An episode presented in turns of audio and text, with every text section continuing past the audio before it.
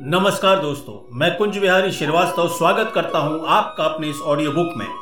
जीवन की कहानी मेरी जुबानी। इस ऑडियो बुक में आपको हर बार नई नई कहानी सुनने को मिलती है। ये कहानी कभी आपको हंसाती हैं, कभी रुलाती हैं, हो सकता है कभी आपको गुदगुदाती भी होंगी। जीवन की सच्ची घटनाओं और मेरी कल्पना का समावेश इन कहानियों में है, जो मैंने आपके और अपने जीवन से सीखी है और अपने शब्दों में बयां किया है। चलिए सुनते हैं आज की कहानी रंग महल घाट। थुकतानी तोहरे मुआ पर, जंगी सिंह, दुनाली तुहारे पिछवाड़े लगाई के ऐसा तमंचा दाबा कि तोहरे गुलवा को चीर कर गुलिया भीतरे भीतरे तोहरे कनपटिया के आग बरसाते बाहर निकलेगी बुझला? का बुझला? धाए धाए धाए, हम गोली चला दें। जंगी सिंह हमरे गुड़वा पर गिर पड़े और कह दिए पैखाने, धार बह गई। एक बच्चे ने जिज्ञासावश पूछ लिया, बुआ, का किए और का बहिल? तू ना बुझपा समझ ला, खून का धार, बुझला? इतना कहकर बुआ जी दांत में गुल। तमाकू लिया एक मंजन होता है, वाराणसी में बहुत ज़्यादा इस्तेमाल किया जाता है। हमें भोजपुरी इतनी समझ में नहीं आती थी, पर जिस तरह बुआ जी वर्णन करती थी तो वो रोमांच पैदा करता था। बुआ बोली, जब भाग जा, अब रात के तो है दूसर कहानी सुनाई और बंदूकों दिखाई।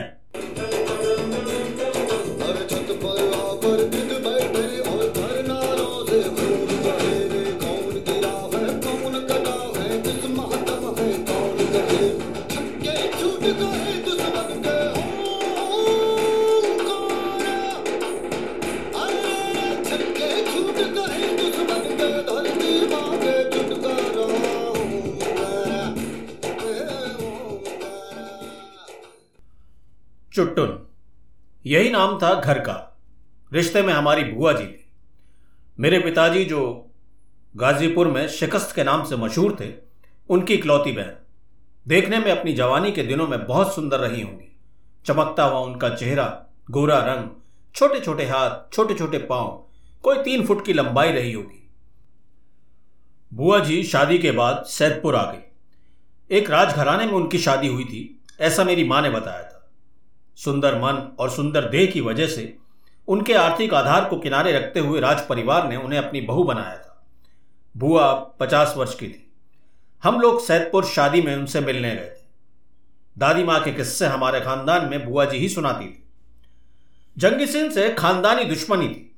ये बुआ जी की बहादुरी थी, जैसा वो बताती है। सारी ज़मीन उन्होंने अकेले दम से ही उनसे छीन ली थी। मैं भी छोटा था। मेरी बात समझ में नहीं आई। मैंने बुआ जी से पूछ लिया। आपके भाई यानी मेरे पापा ने आपका साथ नहीं दिया। मेरा मतलब है जंगी सिंह से लड़ने में। पिताजी से कभी पूछने की ज़रूरत नहीं पड़ी थी, क्योंकि वर्षों पुरानी ये कहानी थी। बुआ जी बोली, नहीं, तुम्हारे पिताजी शिकस्त। जुआ खेलने और कोठे पर नाच देखने का शौक था। देर रात तक पड़ता था। जुए में कभी जीतता नहीं था, इसलिए पूरे बनारस में शिकस्त के नाम से मशहूर था। देश में आज़ादी की लड़ाई दिनों दिन तेज हो रही थी। यकीन करना मुश्किल था कि कौन क्रांतिकारियों से मिला है और कौन मौज मस्ती कर रहा है। बुआ को यकीन था, शिकस्त भी कोठे पर नाच नहीं, बल्कि क्रांतिकारियों के साथ घूमता था। बल्कि कोठे पर नाचने वालियों की मदद लेकर अपने साथियों तक वो पैसे पहुंचाता था। घर पर किसी को पता नहीं था। ज़्यादातर लड़के छुपकर आज़ादी की लड़ाई में शामिल थे। बुआ जी सब बच्चों को लेकर रंग महल घाट जा रही हैं। रंग महल घाट क्रांतिकारियों का अड्डा था। सैदपुर में गंगा का पाट बहुत बड़ा है। रंग महल के एक छोर से दूसरे छोर तक गंगा दिखाई नहीं देती। रास्ते में सैदपुर की तहसील कोर्ट या उसे कचहरी कह सकते हैं। जो भी आप समझे, साथ में ही कालीमाई जी का मंदिर पड़ता है। लाल गुड़हल का फूल बुआ जी की पूजा की टोकरी में हमेशा रहता है। वाराणसी में यह परंपरा है कि गंगा नहान के बाद शिवजी को जल चढ़ाया जाता है। बनारस के हर घाट पर यही परंपरा है। काशी नगरी में सुबह की चाय घुंगनी और लौंग लत्ता मशहूर है। हर कोई गंगा नहान के बाद इसका सेवन ज़रूर करता है। हम बच्चे लोग लाइन में बैठकर लौंग लत्ता का आनंद उठा रहे थे। बुआ जी अपना रुआब दिखाती चलती हैं। फूफा जी कचहरी में लेखपाल थे। राष्ट्रीय ठाट बाट आज़ादी के बाद समाप्त हो चुका था। लेकिन पैर ज़मीन पर रखने का अंदाज बुआ जी का आज भी राजकुमारी की ही तरह था। गंगा मैया की उपासना उनको शालीन और शांत बनाए रखता था। काली माई की पूजा से जंगी सिंह जैसे जमींदारों से लड़ने की ताकत, तीन फुट की बुआ को दुनानी उठाने में भी डर नहीं लगता था। हमें यह सच नहीं लगता, लेकिन यही सत्य है। हमने बुआ जी से पूछा। आपने कभी गंगा जी को देखा है? किसी पूजा स्थल में हमने तो नहीं देखा। बुआ बोलती है, अरे हम कौनो ठेका ना ही लेने बानी। बुझला, मानो तो गंगा मानो, ना मनबा तो बहत पानी। वाराणसी में रहने वाले हर आदमी की श्रद्धा गंगा जी के प्रति अपार है।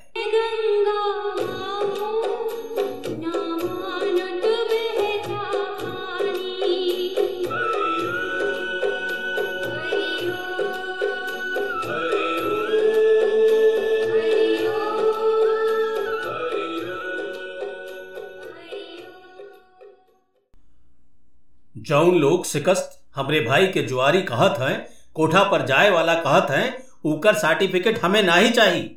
बुझला? का बुझला? बुझाई तो बतैया। बुआ जी तेज तेज चलने लगी। अगर हम शिकस्त का सफ़ाई देव तो तू लोग कभी ना मनबा। बुझला? बनारस संगीत का मंदिर रहा है। मुजरा, तवायफ क्या होती है? और कोठों की बात जो सिनेमा में होती है, वो सच नहीं था उस समय। पहले तवायफ बदनाम नहीं बल्कि मज़हब, शराफत और तालीम सिखाने का घरौंदा थी। बड़े बड़े नवाब अपने बच्चों को तहजीब सिखाने भेजा करते थे। बुझला, मुगलिया सल्तनत के काल में बनारस में तवायब का सबसे बेहतर दौर रहा था। मुगल भारतीय संगीत के मुरीद तो थे ही, साथ ही उन्होंने आर्थिक सहायता भी दी। महफिल सस्ती थी और आज़ादी की लड़ाई के लिए क्रांतिकारी भी वहाँ सुरक्षित रहते थे। बुआ जी अब समझ चुकी थी कि हम लोग भोजपुरी नहीं समझ रहे। वो ठेठ हिंदी में बोलने लगी। मेरा भाई शायद इसीलिए कोठे पर जाता था। इधर उधर की किताबों के अलावा अट्ठारह की गदर की किताबें और भगत सिंह ने जो पत्र जेल से लिखे थे, वो भी मैंने उसके कमरे में देखे। इस रंग महल घाट के ऊपर जानते हो क्या था? अंग्रेज़ी और गोरी सरकार के सिपाही हमेशा यहाँ पर घात लगाए बैठते थे, क्योंकि क्रांतिकारियों का यह अड्डा था। बनारस में कोठा को बदनाम किया गया। अंग्रेज़ी हुकूमत ने जानबूझ कर ही कदम उठाया रहा। जाओ, जाकर दिखिया, आज भी मणिकर्णम घाट, दाल मंडी में रसूल भाई का कोठा वो जब गावत रहे ना लागत का रिजवा में चोट, आज भी कानों में रस घोलते हैं। ज़ुबान पर जद्दन बाई का नाम आता है। वो जद्दन बाई, उनके वंशज, देशभक्ति में किसी नेता से कम नहीं थे। ई तो अंग्रेज़ी सरकार रही। जिसने कोठों को बदनाम किया, महफिलों में अश्लीलता फैलाने का तमगा लगाकर बदनाम किया, ताकि लोग लड़कों को, जो खासकर क्रांति के दीवाने थे, उन्हें कोठों पर जाने से मना करें। एक चाल थी अंग्रेज़ों की। उस दौर में राजशाही तो जा ही रही थी, खजाने खाली हो रहे थे। महलों ने कोठों से किनारा कर लिया था। कोठों की रौनक गुम होने लगी थी। फिर भी क्रांतिकारियों ने हार नहीं मानी। और कोठे वाली जिन्हें तवायफ कहा जाता है वो भी इस आज़ादी की लड़ाई में शामिल थी। एक कहानी सुनो। अजीजन बाई की कहानी। शिकस्त की किताब में मैंने खुद देखी थी। हम बच्चों ने उत्सुकतावश पूछ लिया, क्योंकि शिकस्त बदनाम था। उसका असली चेहरा आज बुआ बता रहे थी। सच जानकर मुझे गर्व हो रहा था। अजीजन लखनऊ में रहा करती थी, और बनारस आना जाना उसका हमेशा होता था। उसकी आवाज़ में जादू था। उनकी खूबसूरती बहुत मशहूर थी। उनकी आवाज़ और खूबसूरती के अंग्रेज़ हुक्मरान भी बहुत दीवाने थे।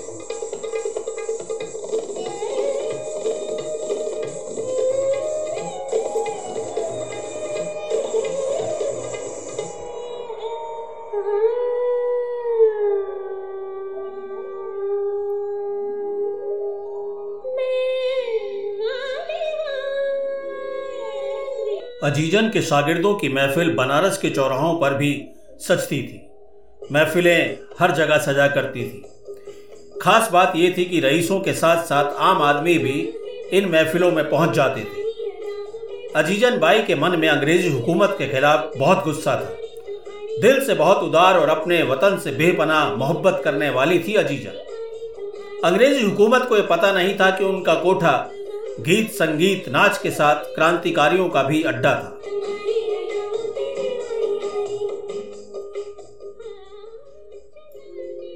ईश्वर ने अद्भुत शक्ति और सरस्वती की कृपा से उनको नवाजा था। जब वो थिरकती थी तो लगता था जैसे चाँद सागर में तैर रहा हो।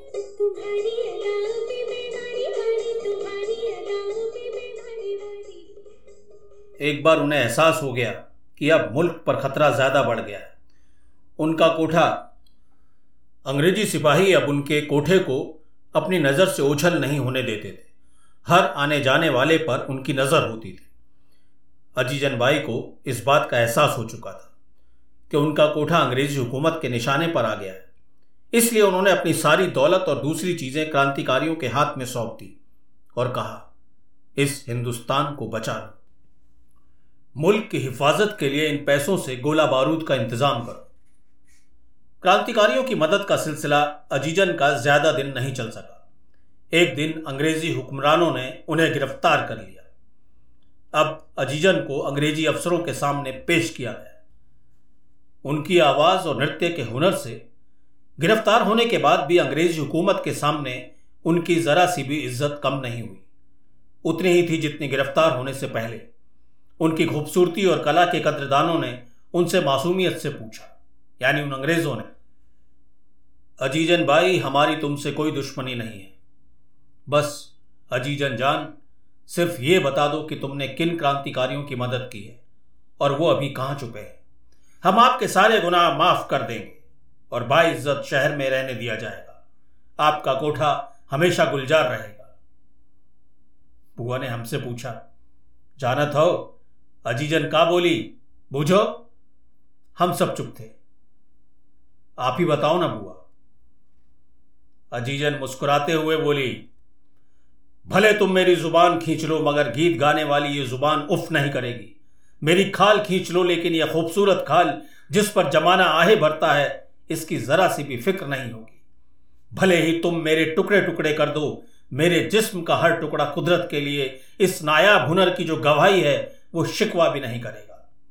गोरी सरकार ये जान लो कि अजीजन जान से चली जाएगी, पर क्रांतिकारियों के नाम ज़ुबान पर नहीं लाई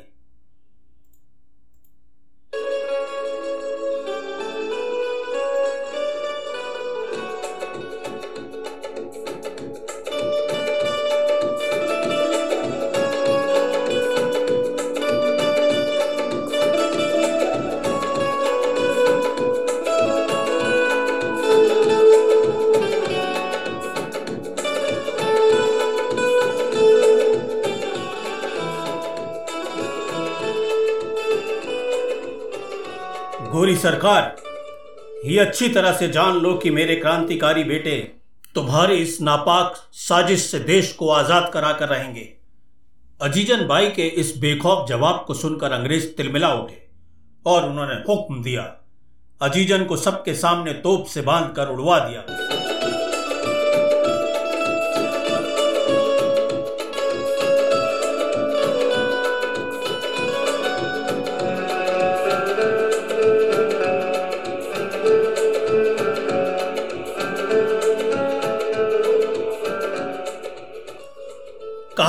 अठारह की क्रांति को हवा देने का काम ब्रिटिश हुकूमत के खिलाफ गुस्से की वजह इन तवायफों ने ही किया था।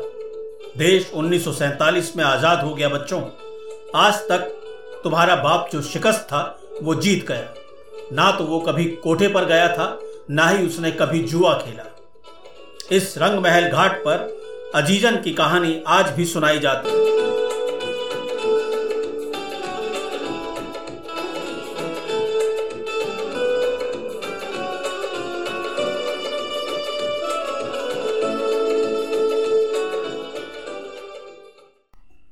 बुआ अब हम सबको लेकर रंग महल घाट के ऊपर बैठ जाती हैं। आगे कहती हैं, ये सच है, बच्चों, कि अंग्रेज़ों ने जाते जाते इन कोठों को मंडियों में तब्दील कर दिया था। मुजरे का संगीत आना बंद हो गया था। ऐसा बोला जाता है कि यदि आज भी बनारस में मुजरा देखना है तो उसका एकमात्र ठिकाना है मणि कर्णिका घाट। यहाँ वैश्याएँ एक रात के लिए तवायफ बनती हैं।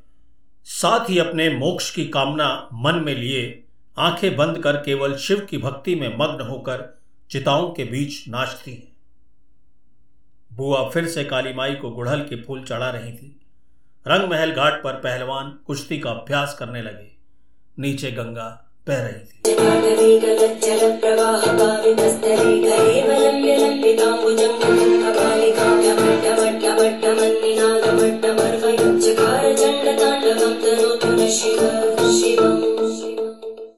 दोस्तों, ये थी आज की कहानी रंग महल घाट।